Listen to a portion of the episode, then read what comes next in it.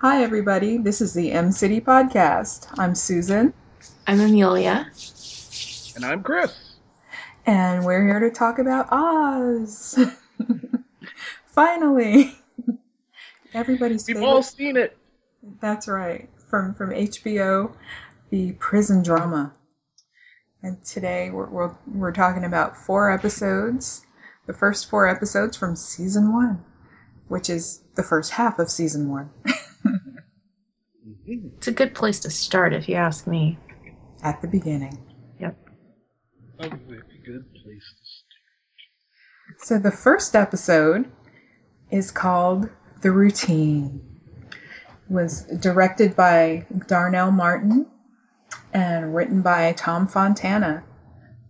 And the description of this episode is, in the Emerald City Experimental Unit of Oswald State Penitentiary, we meet some of the diverse inmates who exist in a pecking order of gangbangers, Latinos, Muslims, Westies, Aryans, and wise guys. No clear-cut leader emerges, with the possible exception of Kareem Saïd, a Muslim author who preaches nonviolence and abstinence. What did you guys think of this episode? This was your introduction to Oz. I discovered, if I may, start, that I had seen it before. Oh. I had actually tried to watch Oz before. Uh-huh. And I had seen everything that happened in this. I was like, this is all very familiar, as it was rolling over me. And I think it was the mood of the episode that kind of turned me off. Oh, okay. The pervasive depression that I felt watching the circumstances, because I've always felt like, you know, circumstances can arise that land you in jail that you have nothing to do with. We're breaking laws all the time in life. You know, you're going too fast, you're in the wrong place at the wrong time, and the concept of being that guy in jail for something he didn't do has always been like one of those fears of mine. Yeah.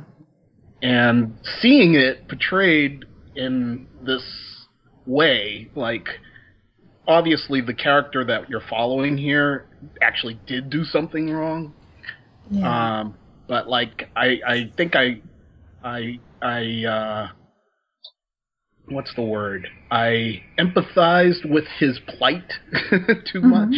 Mm-hmm. And it just made me not want to continue the journey. Hmm. Now, was it Beecher that you were focused on? Yeah. Yeah. I mean, he was the new guy who knows nothing, entering the world of hell, where there are actually rules. I thought it was fascinating, all the rules and routine and things that they portray that I assume they got from research on what really goes on in prison. Yes. Mm-hmm.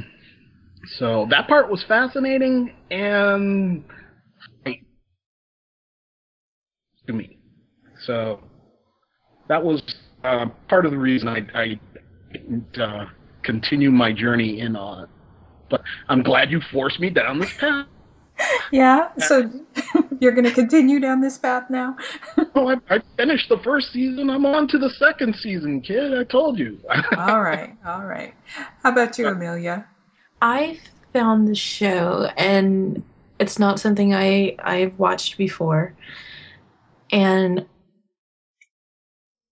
I'm going to use a word here, and I don't want anyone to take it the wrong way. I found it interesting. Uh-huh. But in neither a good way nor a bad way. It's, like Chris said, fascinating is a good word for it. It's a show that, in all honesty, I would probably never, on my own, pick up and start watching. Mm-hmm. It's just, it's not the kind of shows I generally gravitate towards. Yes. Not into misery porn? Is that what you're saying? Yes, I only like happy porn.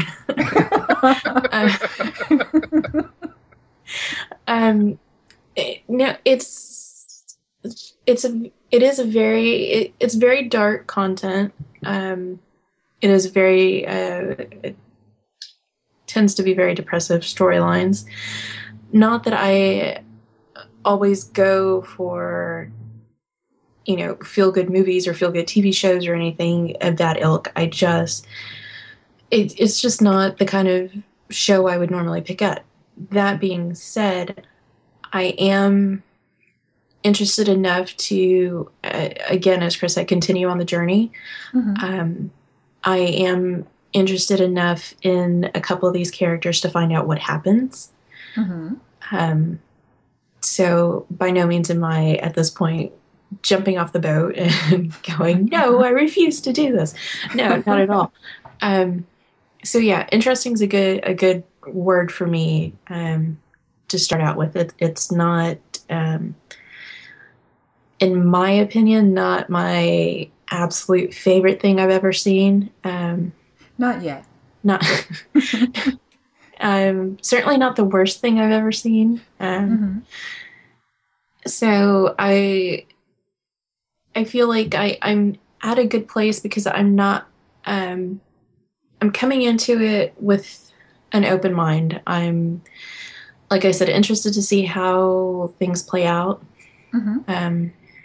I'm interested to go on the journey, but I don't know. That's where I'm at. Okay. It's funny, we keep saying journey, and it's called Oz. So we're going down the yellow. We are. We are. Absolutely. And where it leads, nobody knows. I do. I've seen it before. Yeah. Yeah. So would that make you Glenda then? You've seen it before. You know what's going on. Glenda's a good witch, wrong. Shoot. Chris knows me too well. I was going to say Dorothy, but you couldn't be Dorothy because Dorothy was very naive. She had no idea what was going on. So yes, which one of you is Dorothy? I'll be Toto. All right. I'm just along for the journey. You're just along. And I'll make a lot of noise every now and then. All right. All the rules and everything that were introduced here, that's one of the reasons why this episode was called The Routine. We're getting shown how life was day to day at the prison. And, you know, it really wasn't that exciting. But there's a lot of other things going on behind the scenes with all the different groups, kind of, you know. You didn't find it? I thought it was exciting. I thought it was. Oh yeah, it was. It was. But they definitely had a routine. It was full of dread. There was a lot of dread to be found in this. Mm-hmm. Well, okay, it's not like it's Disneyland. It's Oz.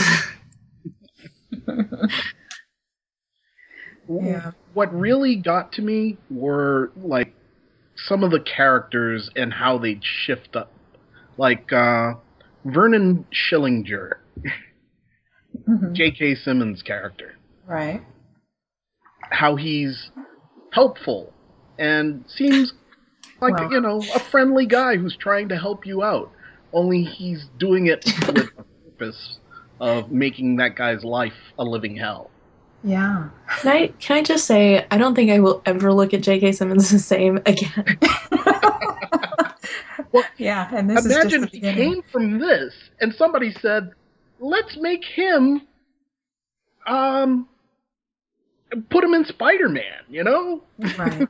make him the comic relief character. Yeah, the complete he's opposite. He's a great actor, obviously you can pull him off, but he came from such, it's almost like when they, what's the pockmarked actor's face who was in... Edward James Olmos? Nope, but good call. Okay. Skinny. No, the other pockmarked. The other one. He was in the Oliver North film about the nuns being killed in Nicaragua, I think. They made a film about Oliver North. Did I say Oliver North film? Yeah. Nope. I meant to say. Okay. I meant to say something completely. I'm just completely out of my names are escaping me today. Okay. I thought I completely missed something, but.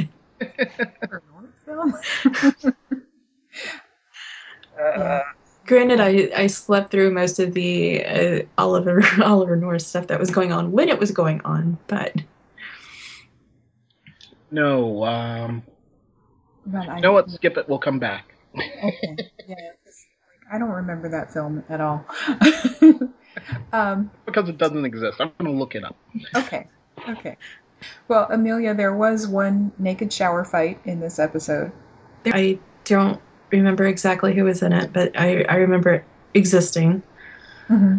Yes, Jefferson Keene's brother, and the other one was the guy who played. Oh, it was Ortolani. Ortolani, yeah, and he was an actor who was also in Homicide. He was one of the detectives on Homicide Life on the Streets. Do you want to know where I know... This is going to be really weird. Where I know the guy that played Ortolani from. Where? Which is really funny, because this is what happened when I watched the first episode. One of the things that happened when I watched the first episode.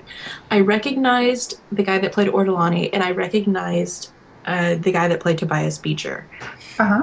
And when I tell you where I recognize both of them from, you're going to think I'm completely crazy and mad and just... More than usual? More so than usual. All right. The guy that played Ortolani was in the Selena movie about the singer Selena. Oh. Played her husband. Uh-huh. Not that I am a fan of Selena. It was just a movie I happened to watch one time. Mm-hmm. But that, and I spent, I think, the entire episode going, I know this guy from somewhere. Where do I know him from? So I had to look him up. Okay. And yeah, he played Selena's husband. Jennifer Lopez's husband in the movie. The funnier one, though, is the guy that played Tobias Beecher. I recognize him, and I can't think of the actor's name. Lee Tergesen. Yeah, there you Tergesen. Go. Or Lee Tergesen. Mm-hmm. That guy. Back in the maybe mid-90s, mid to late 90s, there was a TV show based on the film Weird Science. And he played... He played Chet. The older brother, Bill Paxton? Paxton. The Bill Paxton character from the movie. That's who this guy played. So I recognized him instantly from when I used to watch the TV show Weird Science. Good pulls. Yeah. So, there you go. Okay. Bringing it back to Oz. Yeah, back to Oz. See, this is happier already. Oh my gosh. It's already an upbeat podcast. Yeah, so we talk about all the other things the actors did. Yes. Okay, so was there anything in this episode that stood out to you guys? How about you, Chris? Anything that you remember from this episode? Well, I thought it was a little odd that they would actually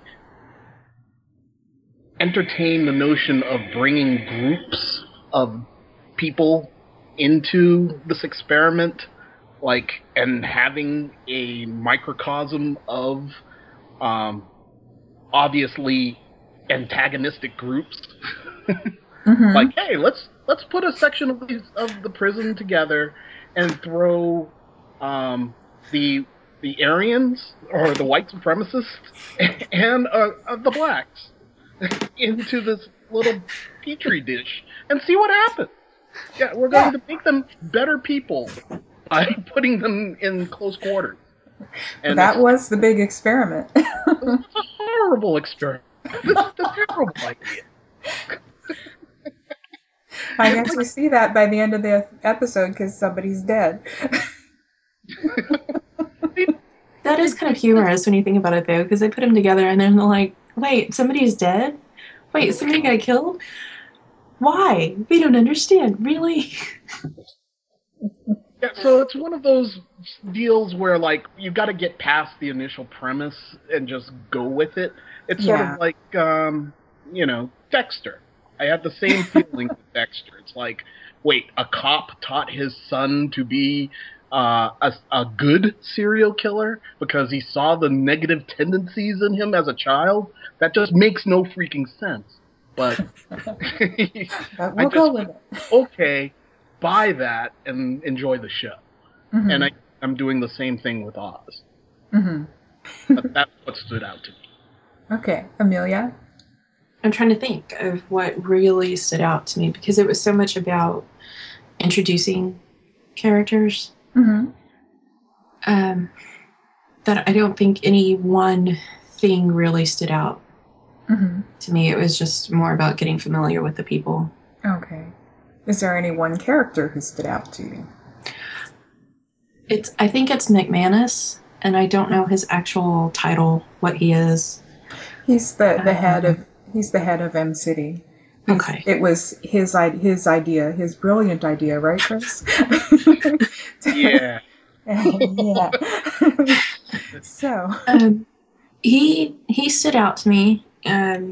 Neither for a good reason or a bad reason, just kind of stood out. I looked him up too, and it seems he's been in loads of stuff, and I recognize his face. I don't really know who he is, and the things that he's been in are not really things that I think I would have seen, but... Right. We're talking about actor Terry Kinney. Yes. Okay. I believe you. This is for our listening audience. Okay. Remember that? The other obvious standout for me is Ryan O'Reilly. He wasn't really in this one much. No, but when he showed up at the end... Hello. Boom. That's when the mayhem began. Nice to meet you, mayhem. Yeah. Now I've been paying attention to those stupid mayhem commercials. Have you? Yep. And I noticed that they do refer to him as mayhem. Yes. And, you know, now that he's been cast as mayhem in those commercials, I see that was his role in Oz also. Yes, it is. Absolutely. He is the amazing chaos grenade. Chaos grenadier. Ryan O'Reilly. It's like, what a bastard. I think that could actually be what kind of draws me to him, which sounds odd, I know, but I tend to be drawn to those characters who are... Oh, bad boys get the girl. There it is. Not necessarily bad boys, although I know he's a bad boy, and I don't tend to go for the bad boy type. It's more of the smart-ass instigator thing that kind of sucks me in. Smart-ass instigator. He throws people literally under the bus. But we'll get to that. I was trying to be nice, but, you know. Yeah. But kill him! Him! Over there, not me! Him! Yeah, he is a master manipulator. And yes. So do you really want that? It's like, really? Not really, but he's... Gosh, is he pretty to look at. Chris, do you have a character from this episode who was your favorite? Another thing that stood out to me about this episode was the format in which we have a narrator who's also an inmate. Yes. The Augustus Hill character. I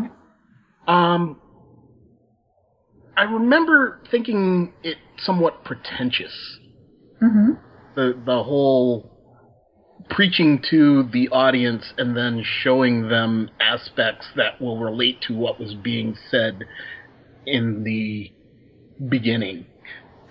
But it's grown on me. Okay. It, it's one of those things, like, as time goes on, it's obviously part of the thing and it's not going away. Right. But this was another aspect of it that I was like, I don't know.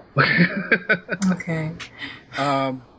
But I would have to say J.K. Simmons, without a doubt, was the monster du jour.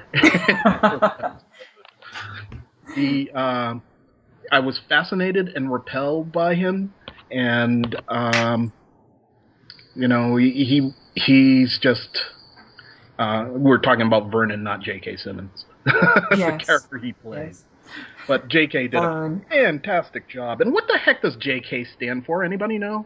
There's so many actors that use initials in their names, and I'm curious as to why that is. It stands for Jonathan Kimball. Okay. Jonathan Kimball? Mm-hmm. Oh. Hmm. Hello, Internet. There you go. Well, thank you very much. Yes. I picked Kareem Saïd for this one. Mm-hmm. For this first episode, he was the first Muslim lead character in an American TV show. He is a minister, so of course he, you know, is preaching there in Oz, and you know, he's got his captive audience. But his reasoning, the reason he was brought in was weird, I thought. The backstory, where everyone else's backstory, they actually showed you the character. They didn't show you him doing anything in his little flashback sequence. He blew up that warehouse. Right. They just showed the warehouse being blown up. Okay, but they didn't show him planting the... Okay. Right. All right. Which led to me to believe maybe there's something odd about this. Because it stood out. No. Oh, well... See, you spoiled it for me. I was making something more of things that didn't exist. Yeah, because, okay, one of the things that Tom Fontana says in the commentary is that, yes, these men actually did commit the crimes that they were convicted of, and so they really do deserve to be there in Oz. So, gotcha. Yeah. So they show you that the warehouse blowing up. Yes, Saïd was responsible for that. So. Gotcha. All right. Mystery put to rest. I can no longer look forward to more insight there. Yeah. Let's take a break now, and we'll listen to this message from our friends at FisherCast. Here at FisherCast, the 6 Feet Under Retrospective, we're just dying to make your acquaintance. The critically acclaimed and Emmy Award-winning 6 Feet Under aired on HBO in the early 2000s for 5 seasons. It was a quirky drama that took a darkly comic look at the dysfunctional Fisher family, who run an independent funeral home in Los Angeles. I'm Robin, and one of my favorite shows has always been 6 Feet Under. I find the most fun way to rewatch any great series is with friends who have never seen it. So, following the format created by the great Buffy Rewatch podcast Potential Cast, I've invited my friends Des and Moira to watch it with me. So hop in the green hearse with us and let's go for a ride. If you've seen every episode, this is a fun way to rewatch it. But if you're new to it, like us, you don't need to worry about spoilers. Visit us on the web at fishercast.blogspot.com. Or find us on iTunes. Just search for FisherCast. FisherCast, a 6 Feet Under retrospective. Every day above ground is a good one. So, have either one of you ever watched 6 Feet Under? A few episodes. Mm-hmm. A smattering. Mm-hmm. I've seen a few. I've enjoyed what I've seen, but I've never watched it religiously. Same here. Here you go. They do an episode a week, and so you can catch up and listen to their podcast along with it. Excellent. Yes. All right. Let's go on to the second episode. It's Visits, Conjugal and Otherwise, directed by Nick Gomez. This one with Shibetta and the prison brass in a race to uncover Ortolani's killer for different reasons. We see how inmates react to visits both from their wives and, in one case, family members who are also in prison. So in this one, Beecher gets to see his wife, and also, I guess it was Kirk Acevedo, his character. Miguel Alvarez. His father and grandfather were both there in Oz. Yeah, that's not a conjugal visit. That's another one. No, that's another one. You know, we saw all the family dynamics and how they're still kind of trying to support, you know, the person in prison, trying to make things better, but maybe not. It's so weird seeing Kirk Acevedo so young. Yeah. Watching him in Prime Suspect? No, I was thinking of... I didn't watch Prime Suspect. You were watching Prime? Didn't that get canceled? It did, yeah. Okay. No, I was watching him in Fringe. Okay, yeah, he was in Fringe, too. Yeah, that's what I know him from. Okay. But, yeah, this young, skinny guy with Kirk Acevedo's face is kind of a weird thing to see. Especially since he's such a screw-up in the beginning. Yeah. And what Tom Fontana said about the, just about the show, is that that each episode is a little anthology of short stories, and he writes a character arc, a story arc for each character for the whole season, and then separates the little stories into episodes. But that can sometimes get complicated if, you know, another character was killed in a previous episode but is involved in this character's story, then they have to kind of rewrite it along the way. Mm-hmm. So, Sister Peter Marie Raimondo. Uh-huh. How do you get the first name Peter? I guess they take a new name once they become a nun. Ah. So, that was... I've learned more things about nuns today. Awesome. Thank you. I actually really like her character. Yes. I really like her character too. Mm-hmm. Mm-hmm. Yeah. She stands out to me as being authentic in that she's this frail little thing visually, and yet there's real power behind all of her actions. Yes, especially in the next couple of episodes. And also we got to see more of the warden, Leo Glynn, in this. And, there, you know, he's kind of, you know, the trope of the no-nonsense minority superior. That we see in, you know, pretty much every TV show or anything and it's usually, you know, the police department. So. He's usually yelling at the main character. And he's yelling at Tim McManus and everybody else around when they have their meeting. But that's okay. He's stressed out because his daughter is moving in with her boyfriend. So. And then we had Schillinger's speech in front of the flag. It's like, really? I'm trying to remember the scene. It's been a month. Give me a refresh. I think that was when they were being interviewed by the detective to find out more about Ortolani's death. Mm-hmm. And I guess in the interview room there was a flag.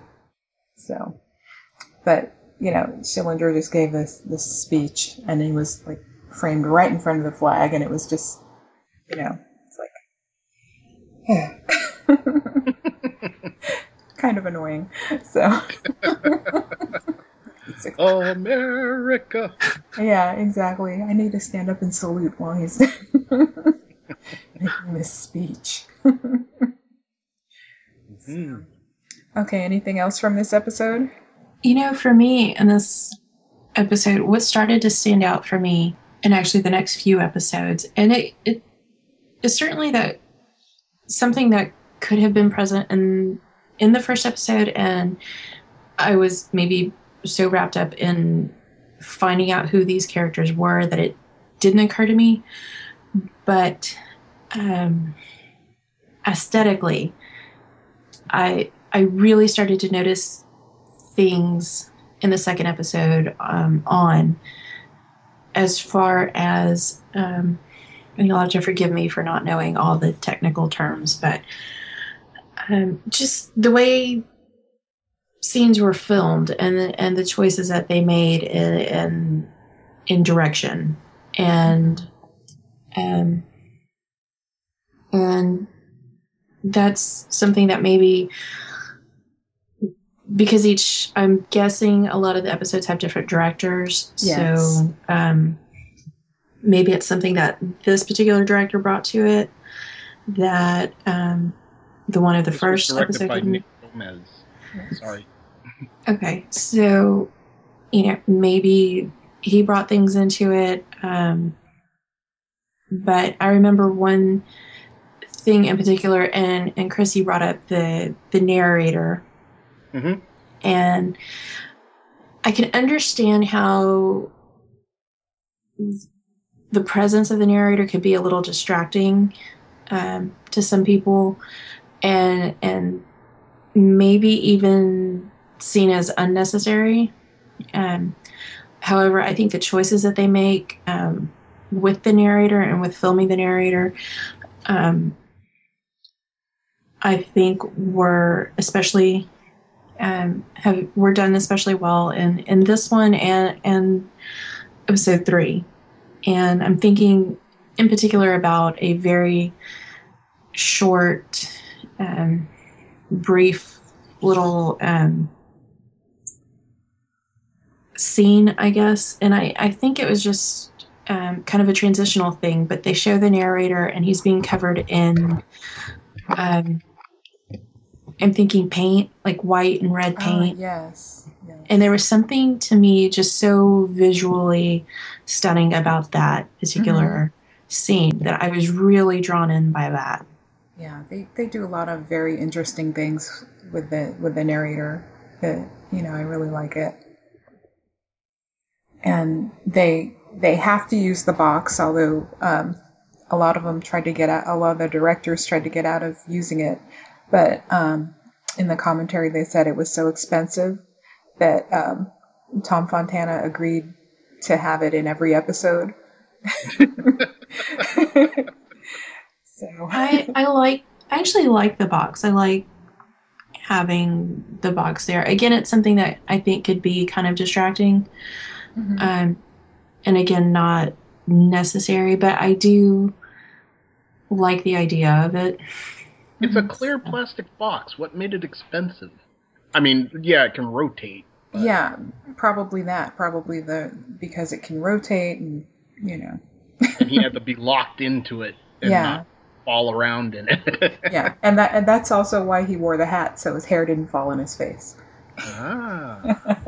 When I saw that, I was really, the first thing that crossed my mind when I saw that was, I wonder if he got sick, like, while they were rotating. Yeah, I wonder. Yes, they didn't say anything about that on the commentary. That's why it was so expensive. They had to clean up puke every 5 minutes.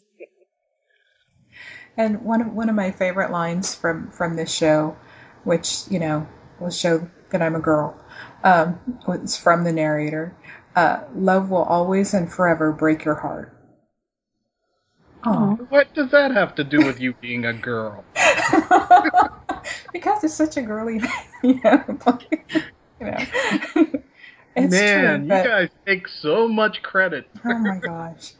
Because it's just so sentimental. We're the only ones who feel, damn it. You men are so hard. Sorry. Cracking myself. All right.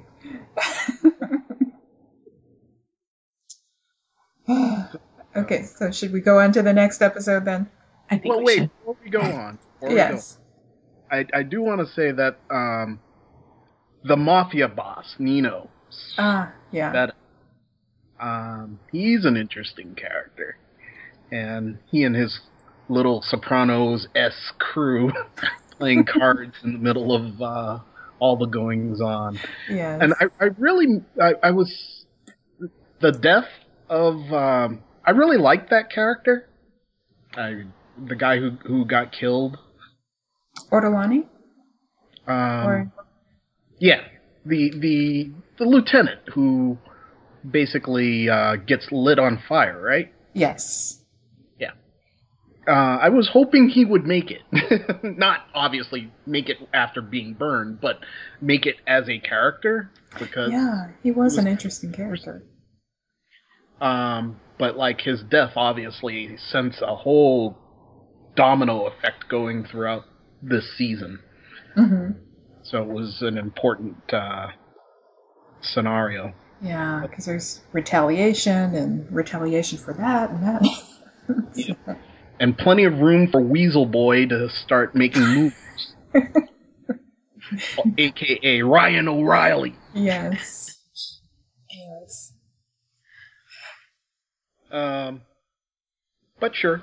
Yeah, it was an interesting episode. Far less sex than I would have imagined in an episode called Conjugal Visits. Right, and sex was actually the theme of that episode, too. The next episode is God's Chillin'. And guess the theme of that one? Religion. Mm-hmm. And that one was directed by Jean de Segonzac. And this one, the friction is growing in the wake of two deaths, first Ortolani and now Johnny Post. So Saïd, wise guy leader Shibetta, and gangbanger Jefferson Keene are brought together by Warden Glynn, who tells them to keep their boys quiet or else he'll lock the prison down. The tension increases after a visit from the governor. Meanwhile, Keene has found God. The governor! Yes, we get to meet the governor, the evil governor Devlin. Awesome! He's yes. That guy from Damages. From Damages and what else?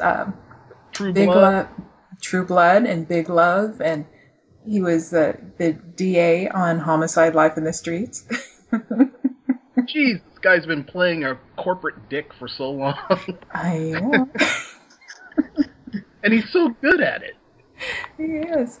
He was, yeah, he was a good guy in Homicide, but other than that, he's just like, you know, evil. Oh, he's sympathetic in there. He's the guy we love to hate. He was a sympathetic character in Damages. I don't remember enough of him from that to... First season of Damages, you had to remember it. I know, I watched it, but I don't remember. He painted the wall with the back of his brains. Oh, God. In her office. Okay. Spoiler alert. Spoiler alert for another show that we're not covering right now. Right. You have to remember him. Yeah. Anyway, seeing him brought a smile to my face because yes. He's always good. Yes. And his governor is so sleazy and so good at being sleazy. Yes. Happy, happy, joy, joy, joy. Yay. Amelia, what do you think about the governor and... You know, what more can I say, really? All right. So we learned more about Ryan O'Reilly, Mayhem O'Reilly. Oh, he's going to be Mayhem for the rest of his life. Yeah. And the one thing I noticed about this, our narrator, he was just so happy and so giddy, you know, every time he was on camera, you know. It's like, hey, we've got Ryan O'Reilly. And, wouldn't you be? Yeah, well, yeah. Yeah, I know Harold, how do you say his last name? Perrineau? Yes. Perrineau Jr. Mm-hmm. I know him mostly from Lost. Oh, okay. And I remember the actor being upset with how his character turned out in Lost. So it was, I coming from the meaty role that he had in Oz, I can see, like... You know, his take on like how a major black character got portrayed in that show, where he becomes the turncoat, the traitor, and spoiler. For yet another show, I know. I'm just being annoying, yeah. Do we have to be conscious of spoilers for other shows? No. Is that important? No. Don't worry about it. Dang it. So, yeah, we know what he does in Oz. In Oz, he obviously, you know, the whole show is about painting what normally are two-dimensional characters in three dimensions, or rendering them in three dimensions. Seeing all sides of even the Aryan Nation guys, but right, that's right. Later. There's good and bad to all the characters. Right, right. Mm-hmm. So,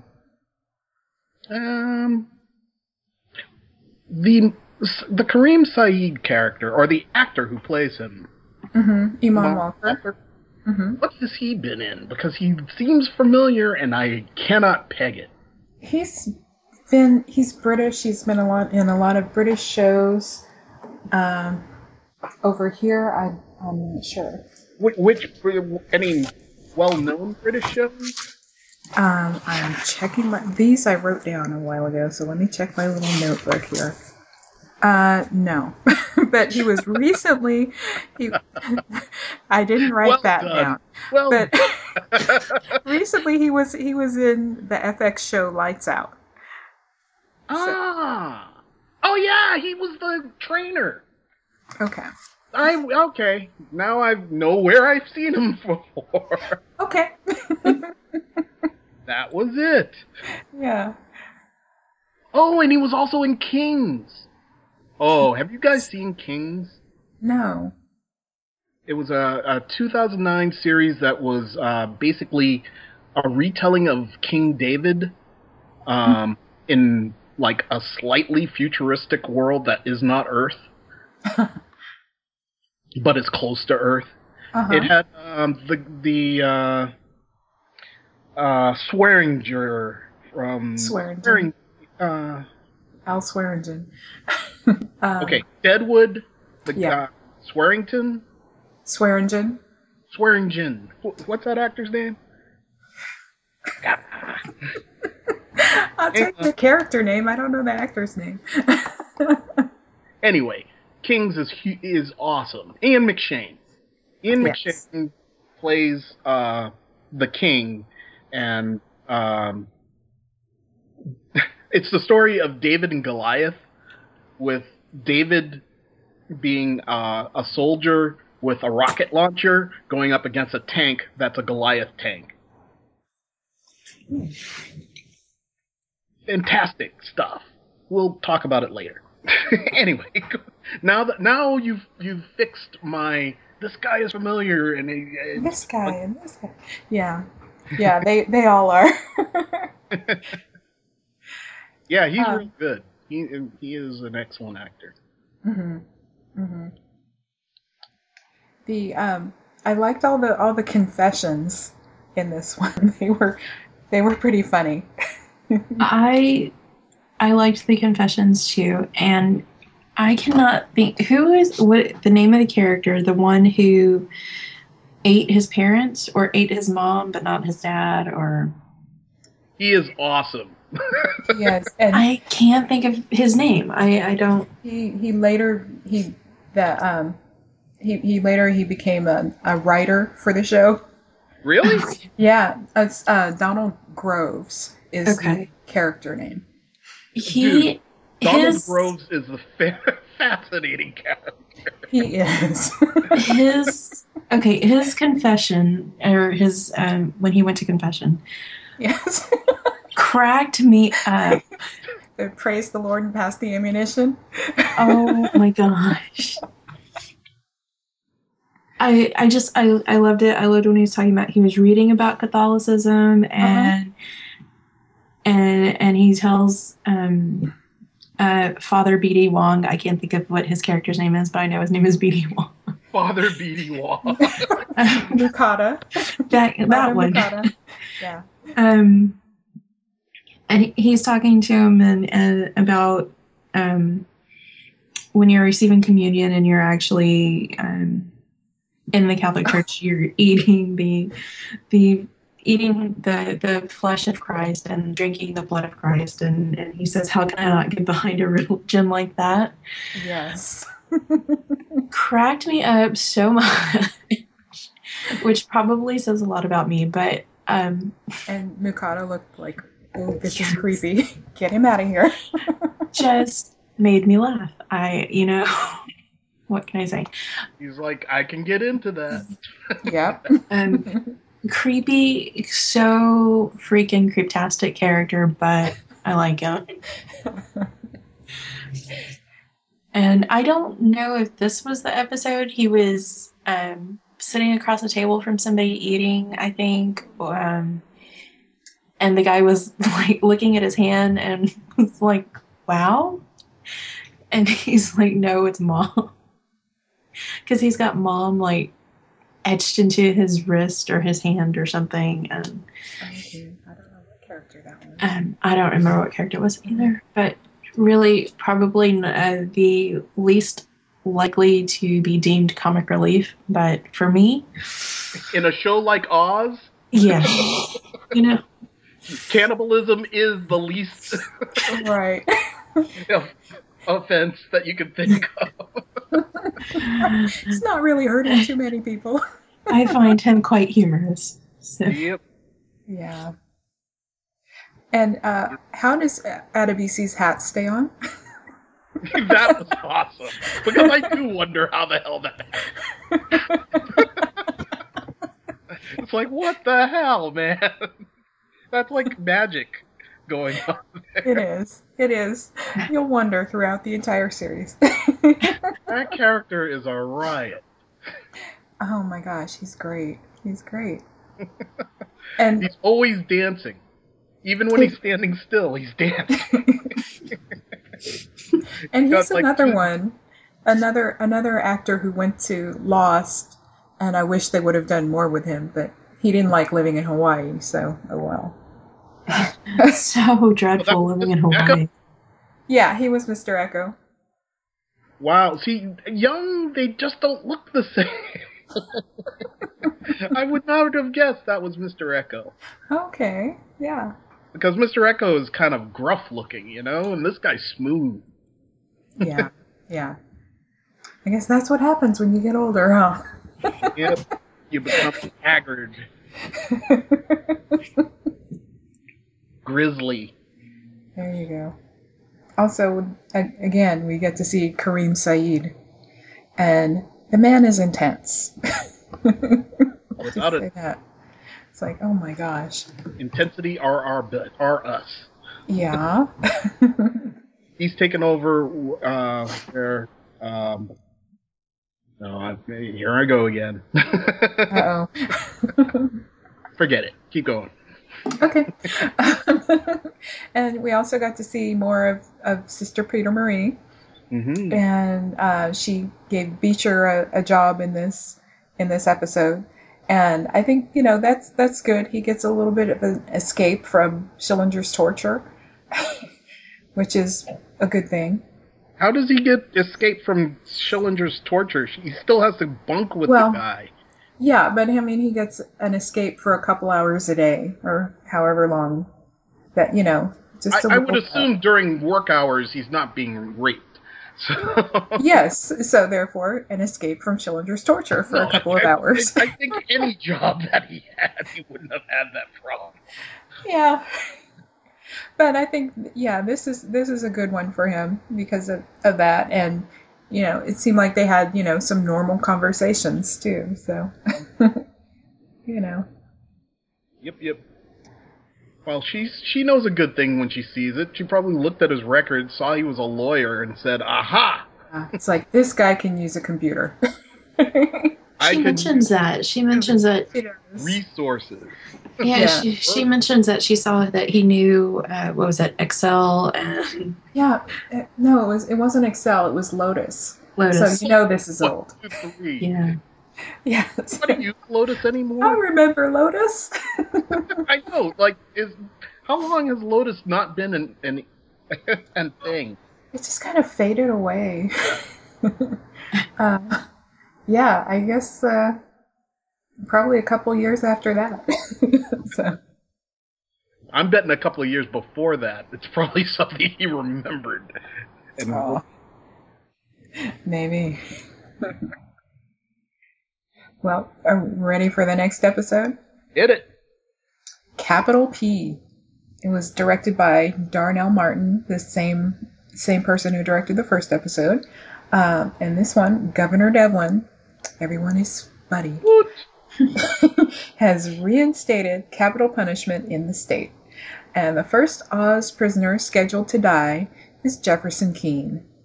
He killed a Latino in a skirmish set up by the COs. And that's BS, man. Yeah, it is. But before he's executed, Keene donates a kidney to his sister.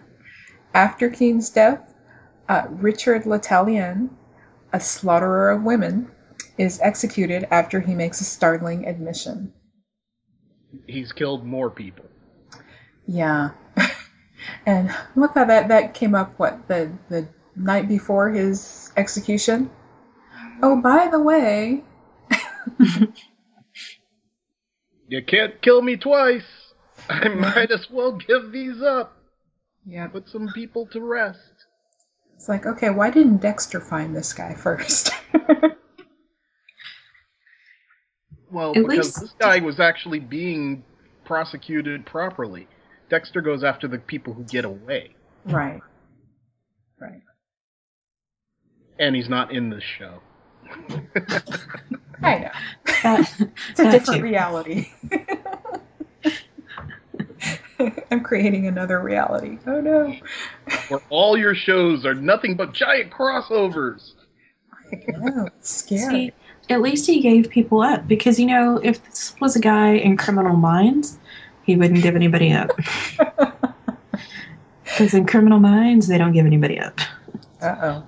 Okay. Even after they're caught? Sometimes they don't, even after they're caught.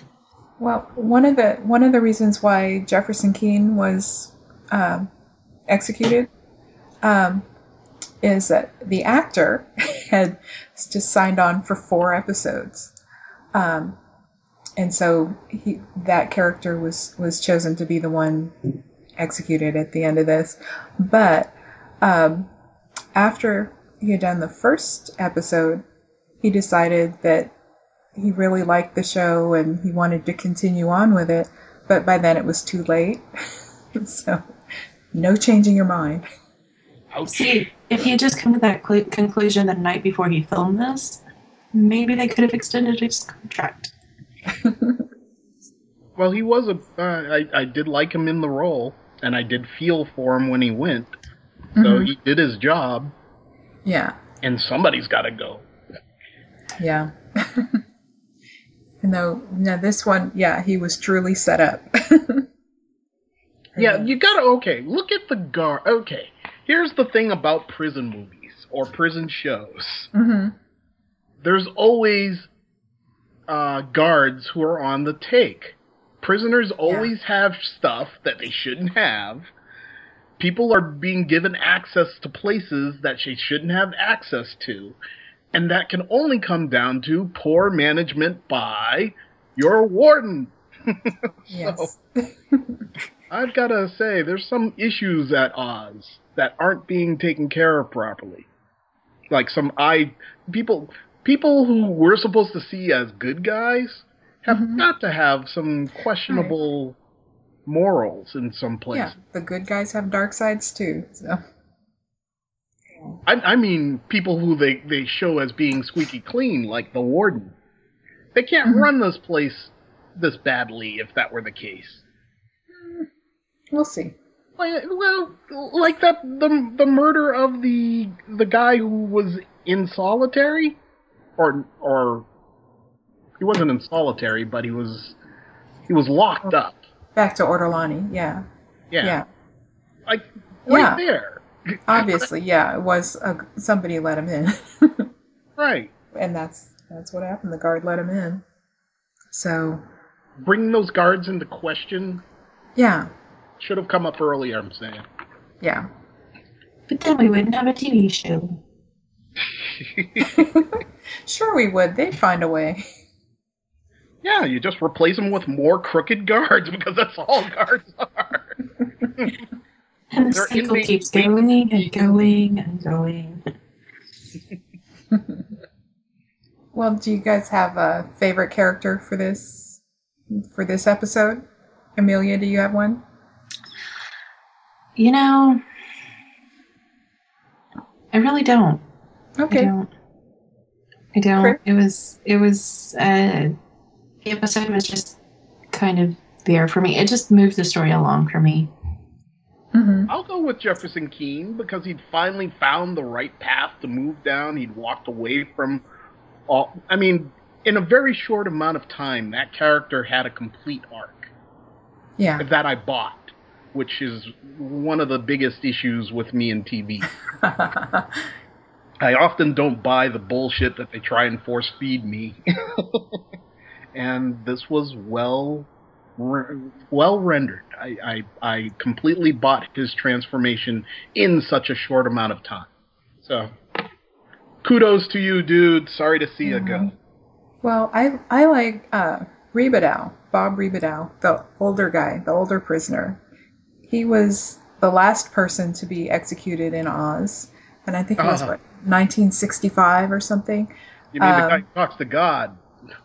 Yeah, because they tried to execute him, but then there was a blackout, so he was like half executed. He was smoking. He was smoking. Yes, right. And he's We see him in the credits, in the opening credits every time. The execution. So yeah, he's a very interesting character. Yippers. Another comic relief. What is your take on those opening credits? Because, you know, in the fashion that we're watching the show, we're not watching it a week at a time. We're watching them episode after episode after episode. And I tend not to skip through opening credits. I'll just watch them. Uh-huh. And, like, they are mini spoilers. You can watch them and see things that are going to happen. Yeah. Throughout the season. Yeah. You might not know who. Right. They don't show you that much, but you'll see that, oh, that's going to happen. And then, you know, the credits will change for the next, for season 2. And it's like, wait a minute. Like you said, yeah, they are mini spoilers. Okay. I think we've covered all of this now. Amelia, do you you've just watched these 4? Yes. Okay, well, do you have any theories on what'll happen next? As she says with a dramatic pause, I don't really. Dun, dun, dun. And blackout, and she's half smoking, and she's got no predictions. Okay, I should have asked you before to come up with something. Yeah, putting people on the spot, not working so well. No, okay. Does it ever? No. I predict more molestation for Beecher. Oh, gosh. Who will be the next to die? How about that? Oh, God. Who will be the next to get raped in the shower? Who will be the next to be naked? We've met Poet at this point, right? Yes. You're still giggling over the shower. The shower and the full frontal nudity. Yeah, sorry. Okay. Showers reduce Susan to a ball of giggles. Well, it just depends who's in them. Should I just edit the shower scenes together for you and send you a video? Might be about 30 minutes at the end. I totally think that you should do that for Susan. Yeah, you wouldn't enjoy it at all.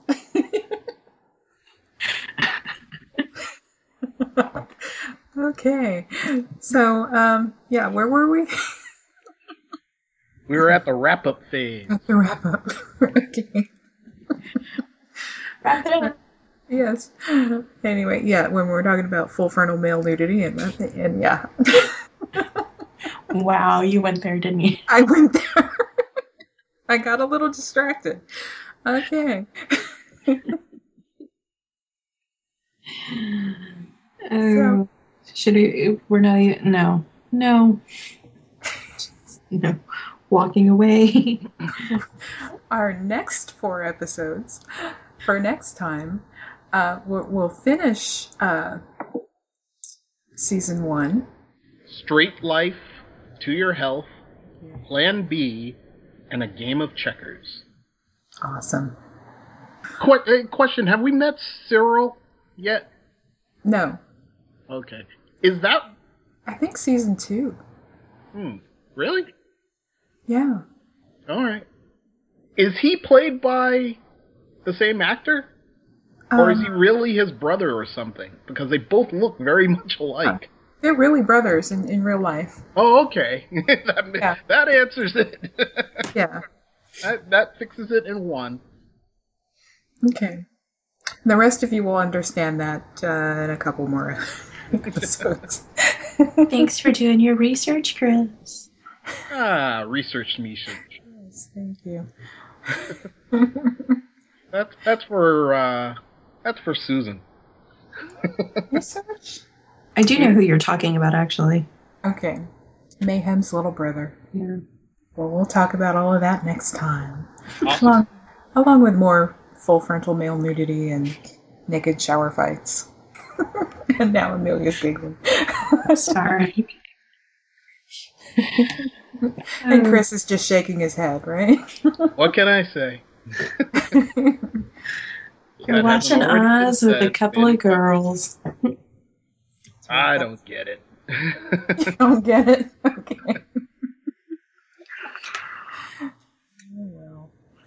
Yeah, and then, later when we watch Law and Order or whatever, say, I've seen him naked.